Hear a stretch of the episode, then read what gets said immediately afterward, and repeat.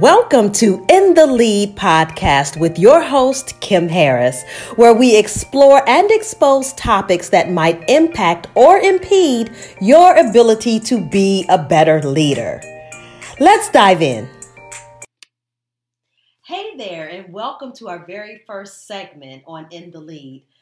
And today we are going to be talking about managing mindsets. And with that, I'm so grateful to have my very first daughter joining me today who has been so instrumental in this process.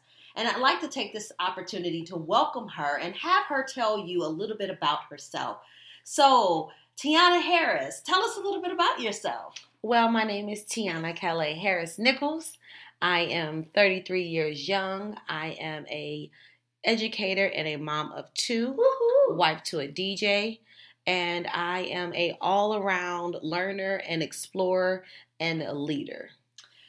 And we're so glad to have you joining us here today. So, you know what? Let's go ahead and get right into our topic of the day on managing mindsets. And you know, when we talk about managing mindsets, we're really just talking about the mental disposition that you hold wherever you are. And given that we're really focused on leadership and being able to build other people, I thought it'd be fitting to talk about mindsets. Now, some of you may be very familiar with the work of Carol Dweck, where she talked a little bit about fixed mindsets versus growth mindsets. And, you know, we won't explore that in much detail today, but just really looking at how do you, in fact, manage your mindset so that you can be a productive leader. And so, Tiana, we're so glad again to have you here today. And we really just want to get an idea of what your process is when you go through just really taking on the ability to manage your own mindset. Well, I'm so glad you asked that question. My, the way I manage my mindset is I have to have a clear layout of what is going on in my mind. I have to first start off by just kind of doing a um, a, a, brain dump is what I call it. And I just d- put everything that's on my brain onto paper so that I can then compartmentalize my thoughts and kind of move out my feelings because that kind of can sometimes get in the way of my thoughts. Um, but I try to make sure that I understand uh, what I'm what I'm thinking and what am I feeling and what how should I be thinking and wh- where can I go to get that route. Absolutely. And I don't know how many of you out there are um, like me, but I really truly have to talk to myself. I have to even sometimes there's a phrase uh, some of you might be familiar with in terms of popping your collar. There's opportunities when I come into uh, various situations where I really truly have to remind myself to basically just check myself.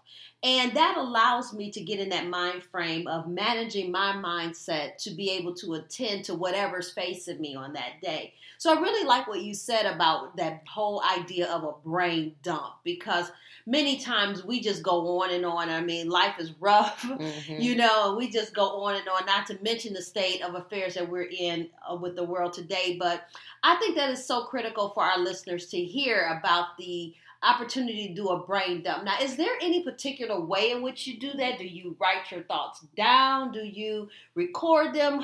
What's your process for that? Well, it normally depends on how I'm feeling and the the moment. Um, if I have a pen and paper available, I kind of do a four square, and in each square I kind of put uh, work, home, personal and new goals and dreams. And so, depending on those different avenues, I just put everything that I'm thinking or things that I need to prepare to think about. Um, there's another way, kind of like how you said about um, uh, popping your collar. Mm-hmm. Um, I also speak to myself, and yeah. um, I definitely have to use a mirror for that. Um, I make sure that I, am the prettiest that I can be at that day on, in time. Um, sometimes it's just a little bit of lip gloss. Yeah. Sometimes it's a full face. Goes a long way. Oh, it does. um, but depending on what I need to hear and um, how I need to feel, that's kind of how I brain dump. Just, okay, this is what you're thinking about. You're okay. This is what's going on. How can we get to the next step? Absolutely. Absolutely. Indeed. And I really appreciate you sharing that and really just being so open and candid with us about that. And given that this uh, podcast is really talking about leadership and, and things that impact or impede our, our leadership and our leadership abilities, and, and if we think about managing mindsets, why do you think, or why would you say this is so significant in that area of leadership and really for everyday life uh, for that matter? But really just thinking about the impact that managing your mindset would have on your ability to lead. Can you talk a little bit about that? Sure. Um, if majority of people are like me, I sometimes find that I lead with my emotions or my feelings, and not saying that they are wrong, but that is sometimes what drives me. And so, because my feelings can sometimes take the front seat of what's going on, I need to make sure that my mind is in the right place so that if I have to tell my feelings to take you know get in the back seat i can i know how to how to go forth with that. And so it really helps to be level headed and look at your situations or maybe your next project with a clear vision so that you have a clear understanding of where you are what you need where right where you are and where you're trying to go. And that really helps especially when you're talking about uh, be, being a leader because you're leading other people absolutely and so a lot of times because you may not know where to go or maybe you do know where to go they don't. Mm-hmm. And so you have to think sometimes for them. You have to think outside the box. You have to think very creatively. And definitely in the education field, I have to think for my my kiddos. Mm-hmm. Um, I have to think and and see how they're gonna accept this new information that I'm delivering.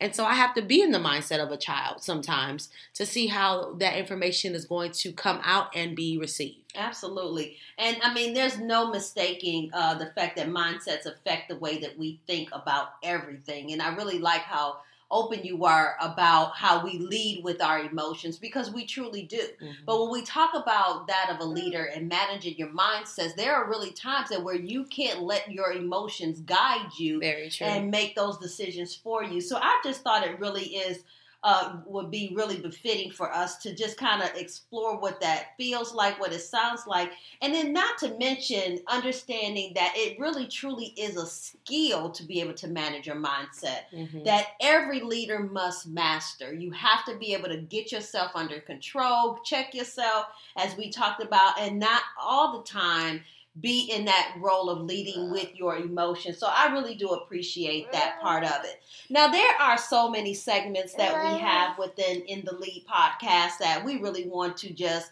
take an opportunity to explore. And one of our segments is boss people making boss moves. And this is an opportunity to really explore influential people or just somebody that you know and, and, and a connection to the field that we have. And in the state that we're in on this very day, in this very time in our history, there is no other boss that I could think of of commemorating our very first podcast than our very own Vice President Kamala Harris.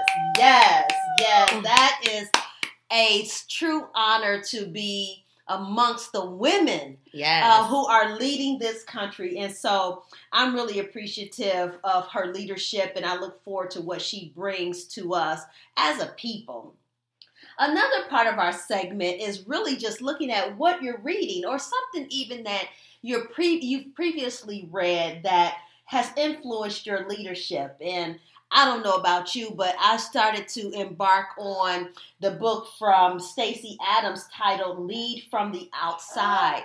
And given that she was been, she has been so instrumental in leading the state of Georgia to victory, I thought it only be the right time and the right place to really um, glean from her leadership and some of the walks that she has experienced. So, Tiana, tell us about something that you've read or are reading now that is has influenced your thoughts or your thinking? Well, I have two that I want to discuss at this point in time. Um, the first book that I was actually able to complete last at the end of last year was The Year of Yes by um, that's Shonda Rhimes, That right? is Shonda Rhimes. Yeah, Thank you. yeah. By Shonda Rhimes. Um, that was very eye opening for me. Um, that because I found out that majority of my life I said no out of fear. Yeah. Um, and so reading that book, it allowed me to hear from someone else's perspective that's allowed that allowed herself to go through some of the same situations that I'm going through currently, being a mom and um, a, a wife and everything. And so I was able to really glean from her book just to say yes. Yeah. And and say yes with fear and you're not going to know how to proceed all the time. You're not you're going to have to go in fear. Um, but just saying yes to certain situations and then not only that saying yes to saying no. Mhm. Uh, what was a really eye opener because although I might say no to doing new things, I will say yes to everyone. sure. And and I will always be everywhere and and then have nowhere to go right. um, if that makes any sense. But I, I definitely um, learned that I have to find out what my yes is and and who my yeses are for. Um, the new book that I'm reading currently is Becoming by our former First Lady, uh, Michelle Obama. Another trailblazer. Yes, yes, yes.